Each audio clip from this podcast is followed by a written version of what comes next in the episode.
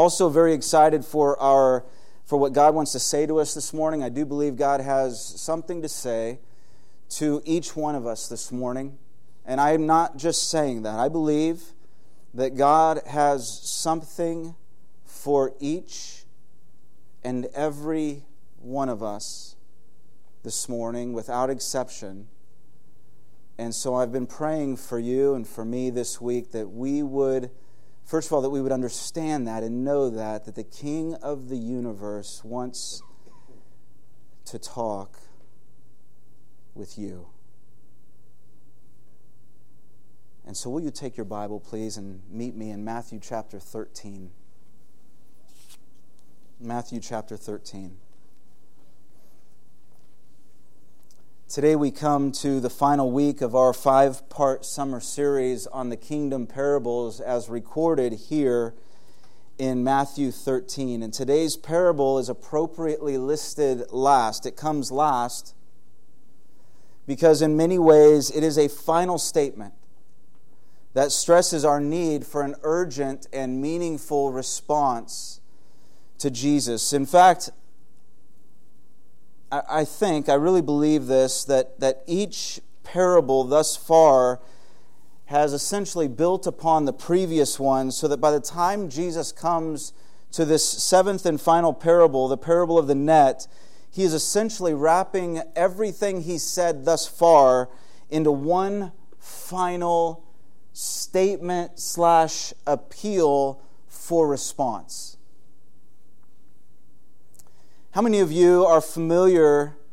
This, this, may, this, may, this may test the memory of some of you. How many are familiar with the popular TV series Dragnet that eventually, that initially launched in the 1950s, was relaunched in the 60s, went dormant for a while, came back again in the early 2000s it was actually made into a movie, a 1987 movie, a comedy starring Dan Aykroyd and uh, Tom Hanks. Dragnet followed Sergeant Joe Friday as he attempted to curb crime in the city of Los Angeles. It was about a police force that essentially served as a dragnet which swept through LA, capturing all kinds of people, investigating their goodness or badness in the eyes of the law. You may know that the uh, probably the most common, well-known line from the series is "just the facts." Just the facts. And therefore, that television program, as I thought about it this week, that television program perhaps captures the intent of today's parable perfectly. For in the parable of the net, Jesus is concerned with final judgment, with goodness and badness. And the implicit question is how will we appear when we are judged according to the facts of our lives in light of the law of God. Jesus is describing the kingdom of heaven and its activity on earth today. He is reminding us of God's grace and that we are moving toward a culmination of all things. He is revealing what's going on behind the scenes of human history and in the lives, concerning the lives of all men and women. and the takeaway here is to not take for granted the amazing grace of God because judgment is coming and justice will prevail. I want to read this parable with you, very brief. Matthew chapter 13. Verse 47. Jesus says, Again, the kingdom of heaven is like a net that was thrown into the sea and gathered fish of every kind. And when it was full, men drew it ashore and set down and sorted the good into containers, but threw away the bad. And so it will be at the end of the age. The angels will come out and separate the evil from the righteous and throw them into the fiery furnace.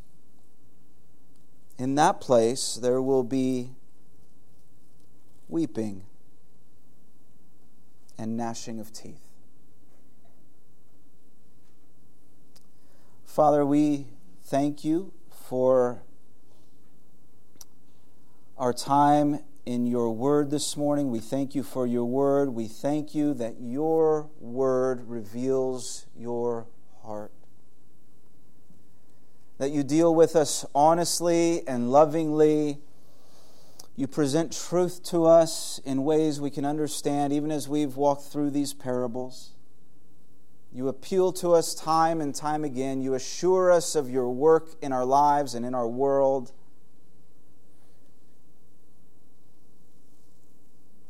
And you're kind enough to not only tell us what we think we want to hear, but to lovingly tell us what we need to hear. And so this morning, would you help us, please, to hear your voice, even as you speak to us now in this place? And we ask these things, Lord, in the name of Jesus Christ, the great Savior who stands above the whole of human history and says, Come unto me all who are weary and heavy laden. May we see him afresh this morning, and may we go to him with a full abandonment of our lives. And we ask it in his name. Amen. In the parables we've considered thus far, Jesus is drawing from everyday experiences uh, everyday examples like farming. We saw that in the parables of the sower and the parable of the weeds. Uh, gardening. We saw that in the parable of the mustard seed. Baking. We saw that in the parable of the leaven. Uh, property procurement. We saw that in the parable of the hidden treasure, and then in the even from the world of business, as we saw in the parable of the pearl, and in keeping with his pattern using common, easily understandable illustrations, he now draws from the field of fishing. And I want to take today's parable in four parts. because I believe in this parable we learn, we learn of four things. We learn of a wide net, an appointed time, an essential distinction, and a final consequence. A wide net, an appointed time, an essential distinction, and a final consequence, which together present the grace and judgment of God. First, a, first, a wide net. A wide net. Fishing is an ancient occupation in almost every culture in the world. It involves many different techniques, and this particular scripture is referring to a type of fishing called seine fishing. S E I E uh, S E I N E, seine fishing. And there are two kinds of seine fishing found in Jesus' day. The first is called purse seining because of the technique used to gather the net from the bottom of the seabed. So the net would be laid on the bottom of the seabed, and then as it's drawn up, it looks like a purse emerging from the water with fish inside. The other type is called beach seining. And this is probably the method uh, of fishing that Jesus is talking about here. In this method, a group of men wade out into the water. Sometimes they may use small boats, and the net is strung out between them uh, uh, uh on a long line, and there are cork floats placed on top of the net. So you can picture this. There are cork floats placed on top of the net to keep it on the surface of the water, and there are lead weights or weights of some sort placed on the bottom of the net so that it pulls the net all the way down to the bed of the sea. so the net is stretching from the surface of the water to the very bottom of the sea.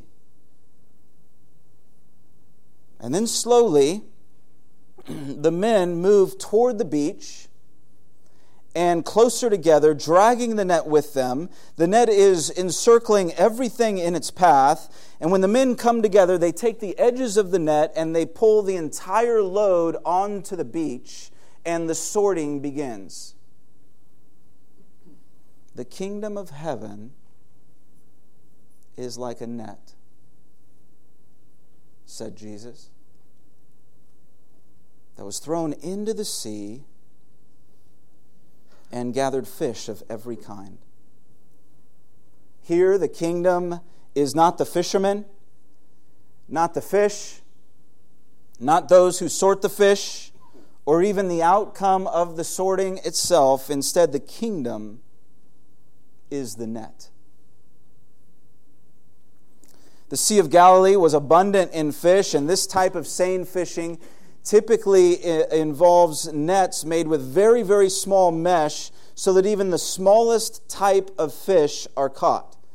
And because the net extends from the top of the water to the bottom of the sea, it catches every species of fish, from big to small, from, from bottom dwellers like flatfish and cod to those which swim near the surface of the water like sardines or mackerel or uh, anchovies or herring, and it catches all the fish in between. The disciples who were with Jesus at the time, being very familiar with how to fish, knew that if one wanted to fish for a specific kind of fish, this kind of net was not the tool of choice. You do not use this kind of net for specific fish. And so, this detail certainly would have caught their attention that it gathered fish of every kind. Because to them, God's kingdom was synonymous with Israel. Theirs was the kingdom. They were the chosen people. So the thought of the kingdom stretching beyond Israel to include people of every kind simply didn't jive with everyday Jewish expectation. The possibility that quote, outsiders were welcomed by God ran counter to prevailing thought. But Jesus is redefining cultural misconceptions, teaching that God's kingdom is inclusive and open to people of every kind. Amen. Last Sunday, for example, I shared this with our staff and board this week how last Sunday I was so encouraged when we took that informal survey about how long we've been walking with Jesus. And how we had some in our church who were less than five years in the Lord, and others who were more than 50 years and still others who spanned everything in between. And each one of us, regardless of how long we've been with Jesus, came from different places and different circumstances. And at different times in our lives we all essentially we represent different kinds of fish. God's kingdom is open to people of every race every nation every culture and background. It's open to people from every walk of life.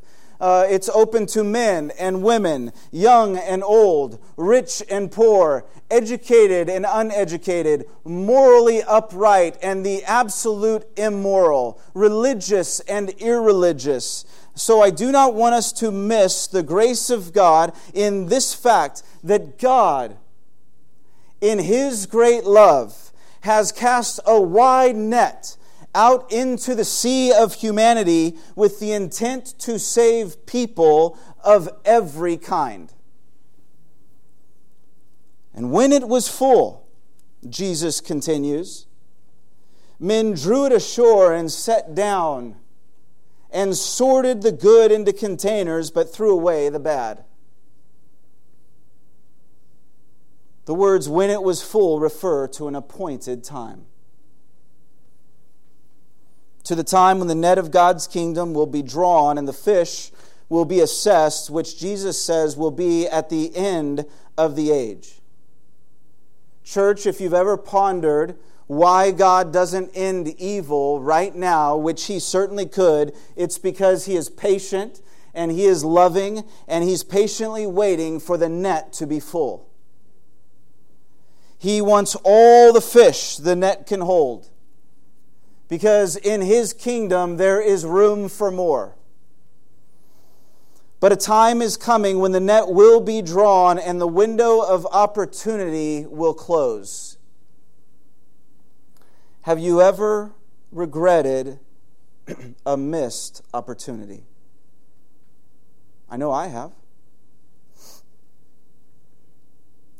Just recently, actually. I had the opportunity, this, this, is very small, very trivial in the light of things, but an opportunity nonetheless. I had the opportunity to purchase something at a significantly reduced cost. And if you know anything about me, you know I'm a researcher, so I did my re- research online. I read all the reviews. I looked at all of the other prices. And I, in fact, learned that this is a good deal. I talked to people I know, and they assured me and reconfirmed that yes, that is a good deal. I talked to my wife, and she said, yes, that is a good deal. Go for it. And yet, when the time of opportunity came, I froze and I let it pass me by and I have regretted it ever since. Because I have indeed come to learn that it was a very good deal.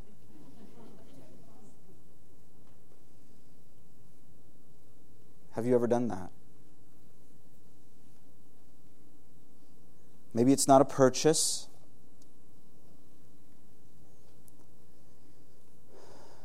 Maybe it's a relationship you left untended too long.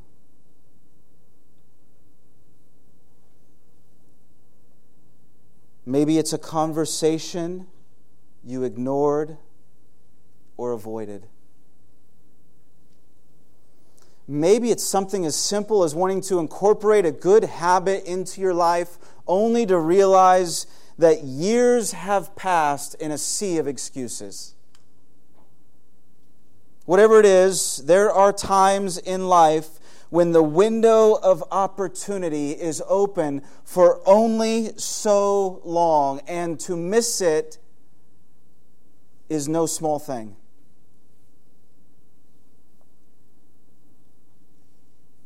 We are in this, in this, this this time of redemptive history, we are in the age of opportunity. The Bible says, Behold, now is a favorable time. Behold, now, today, is the day of salvation. The Apostle Peter, who was there, he was there when Jesus spoke this parable. Later, Peter would write, The Lord, you see, the Lord isn't slow to fulfill his promise, as some count slowness, but rather God is patient toward you. He doesn't wish that any should perish, Peter said. But that all should reach repentance. But then he says, But the day of the Lord will come like a thief, meaning the window of opportunity will close unexpectedly. And then we have this admonition from St. Paul to not presume on the riches of God's kindness and forbearance and patience, knowing that, that his kindness means to lead you to repentance. The words, when it was full, speak to the grace of God and that he is giving us ample opportunity today to respond favorably to Him before it's too late. And so, from a wide net to an appointed time, we come to an essential distinction. Men drew the net ashore and set down and sorted the good into containers, but threw away the bad. And so it will be at the end of the age. The angels will come and they will come and they will separate the evil from the righteous. And at present, this net, it gathers all kinds of fish, but eventually it will be brought ashore. And what happens then is key to our understanding of the parable. For at the appointed time, the good and bad will be separated accordingly. And notice, church, no explanation is given as to what distinguishes good from bad, but there is a distinction, isn't there? Nonetheless, at that time, there will be no mistaking the righteous from the wicked which begs the question who are the righteous? And who are the wicked? Because we want to make sure we're in the right group, right?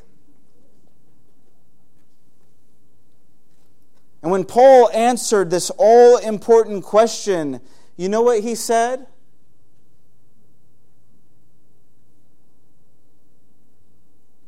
He said, None is righteous. No, not one. No one understands. No one seeks for God. He said, All have turned aside. They've all become worthless. No one does good, not even one. He continues, Their throat is an open grave. They use their tongues to deceive. The venom of asps is under their lips. Their mouth is full of curses and bitterness. Their feet are swift to shed blood, and in their paths are ruin and misery. And the way of peace they don't know, because there is no fear of God before their eyes. Paul is describing the human race apart from God. And wouldn't you agree that it is an apt description? From generation to generation, we breed sin and misery while pursuing our own self centered ambitions. By nature, you see, we are stricken with this disease called sin, and unless God intervenes, we are already condemned. Please hear this.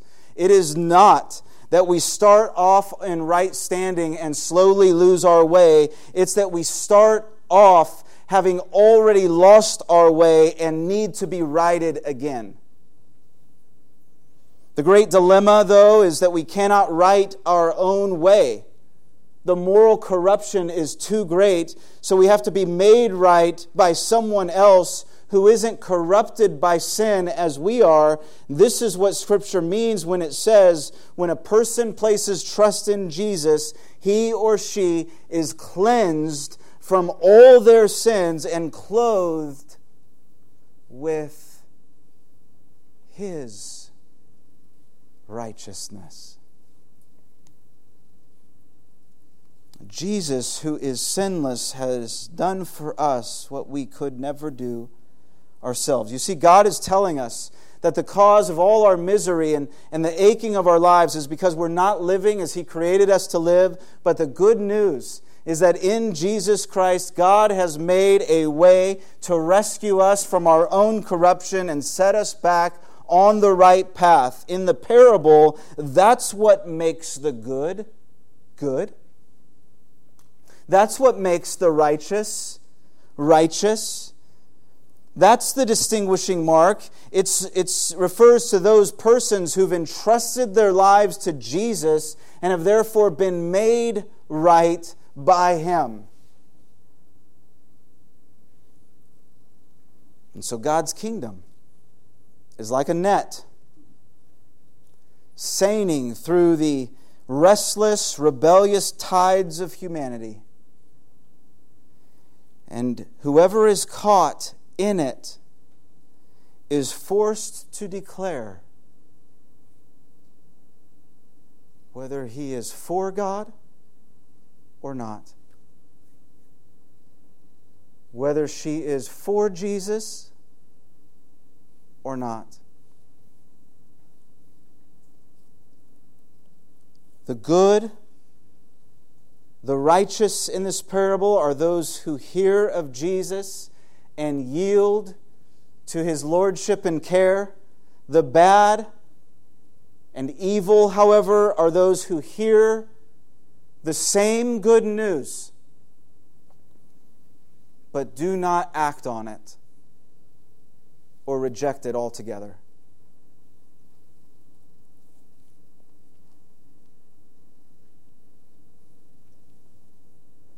A wide net an appointed time, an essential distinction, and fourthly, a final consequence. It says, The angels will come out and separate the evil from the righteous and throw them into the fiery furnace. In that place, there will be weeping and gnashing of teeth. I need to admit something to you this morning.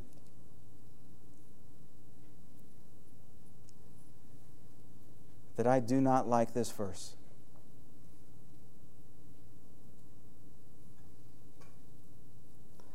This statement makes me very uncomfortable. All week I have been thinking about this verse. Wondering if somehow I can avoid this verse.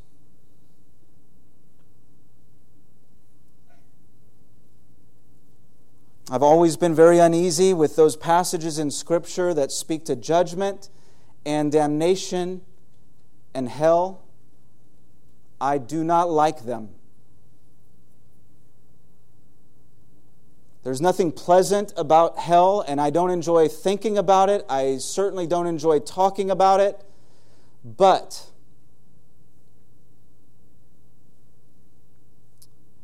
But I have come this week to take comfort in the fact that the one who speaks the most in the Bible about hell is Jesus Christ Himself. And the reason, church, the reason that comforts me is because Jesus came to seek and save people from it. His heart is to save. It's God's heart of love, and therefore, I believe Jesus, I believe Jesus does not enjoy talking about hell any more than I do, but because He is love, He cannot help but warn us of the danger of coming to the time in the, of that final assessment without the covering of His righteousness.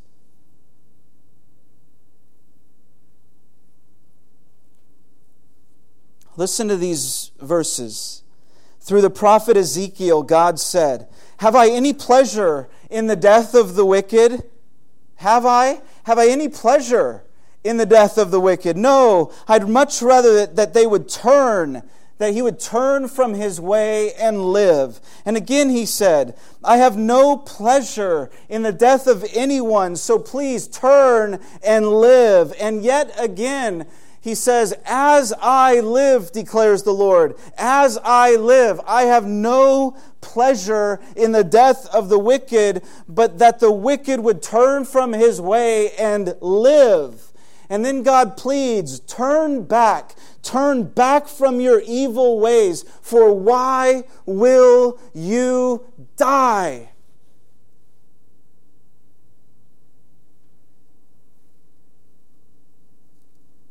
We're told in 1 Timothy 2 4 that God desires all people to be saved and to come to the knowledge of the truth. But those who come to that day, those who come to that day, to that day having rejected the truth, will find themselves in utter and eternal despair. When the fullness of time has come, when the net is drawn, when distinction is made, that's it. There will be no more opportunity.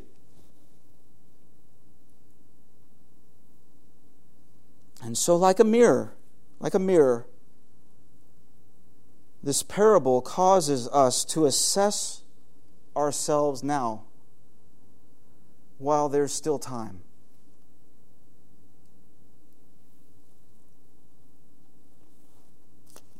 To assess our response to Jesus now now, today, so we can know where we'll stand then. Absolutely, it sobers us by the severity of the consequence. And it compels us to stop playing games with God to stop taking His grace for granted, to stop pretending and convincing ourselves that we can give Jesus the occasional nod while essentially living lives devoid of Him. You know what I mean? Yeah, yeah, yeah. I believe in Jesus and all that stuff. And yet, really, what's shouting from our lives is anything but.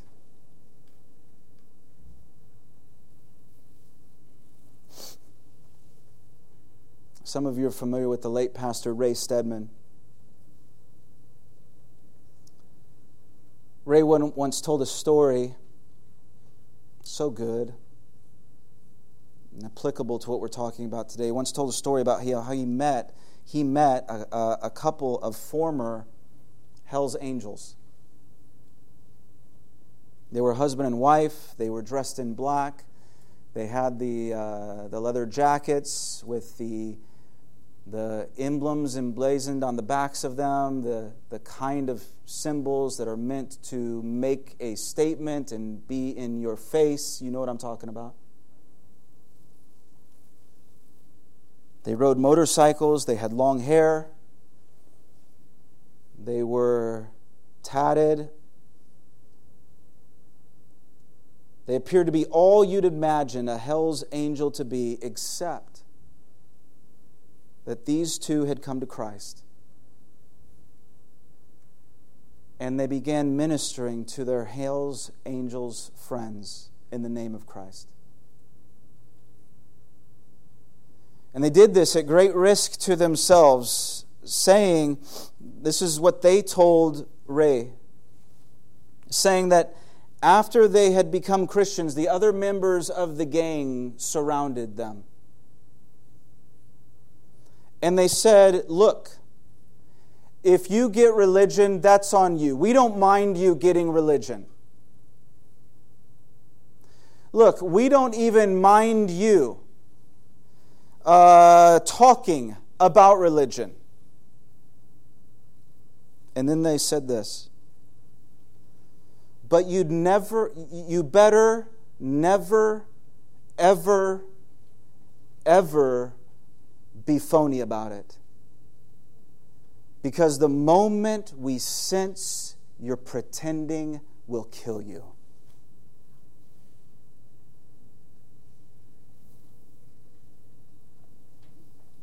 Can you imagine ministering under those terms?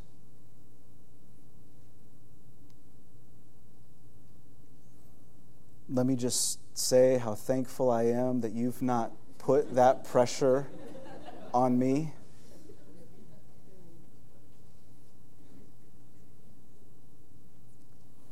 But if even the hell's angels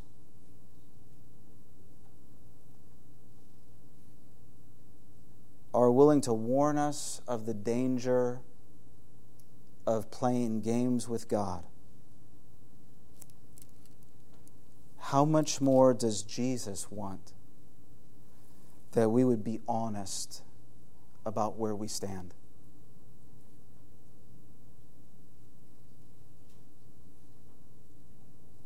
When the net is drawn at the end of the age,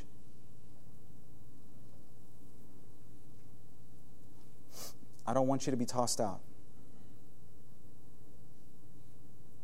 I don't want you to miss out. And so I don't want you to miss the importance of this. The net that is the kingdom of God cannot be avoided by anyone. Whether you swim near the surface of the water or on the murky bottom of the sea, you will have to face the reality of God and of God's just judgment. And all who cho- choose, all who choose to go, all who choose the way of sin now will receive sin's penalty then. Sin and evil will be removed forever because God is holy and righteous and good, and because God upholds and preserves and protects what's good. In love, you see, He is absolutely committed to dealing justly with sin and wrongdoing. And so, in the end, as I paraphrase C.S. Lewis, in the end, there will be two kinds of people, basically. Those who've come to Christ and say to God, Thy will be done. And those who've ignored or rejected Christ, to whom God will say, Thy will be done. So, are you responding to the grace of God in Jesus Christ? Be honest. Be honest. Are you responding? Just admit to God who you are today and who you want to become by His grace. Begin to follow Jesus. Begin to follow the ways of Jesus and come to this place of absolute trust in Jesus where you are saying, Jesus, you are my King. You are my Lord. You are the Savior of my soul, and you will be made righteous. Receive God's love for you and confess your love for Him.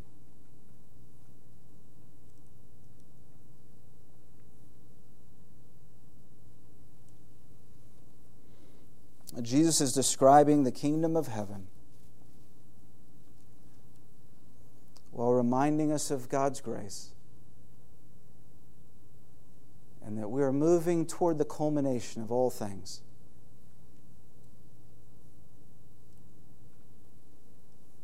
And so do not take this grace for granted.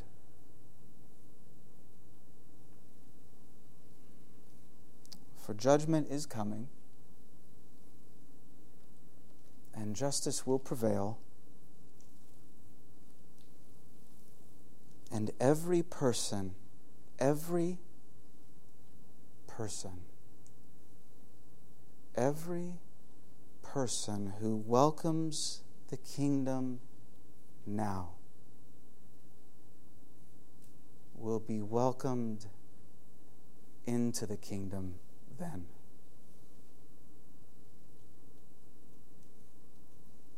Behold, what manner of love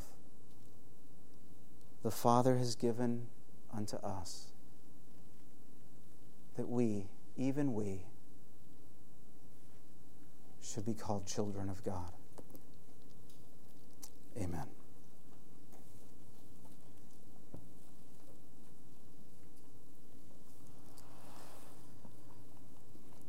God, these are some heavy words. And even now, I sense that they are sinking into the hearts of some of these, my brothers and sisters. And that's a good thing. I pray that we would not too quickly pass over these truths, but that we would glory in your grace and in this age of opportunity, that we may rejoice in Jesus today and forevermore.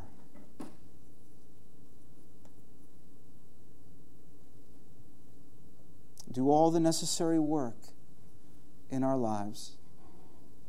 Oh, Holy Spirit, even now, would you be putting your finger on those areas of our lives where we are avoiding you, perhaps where we are pretending to know you when in fact we don't, where we are embracing sin.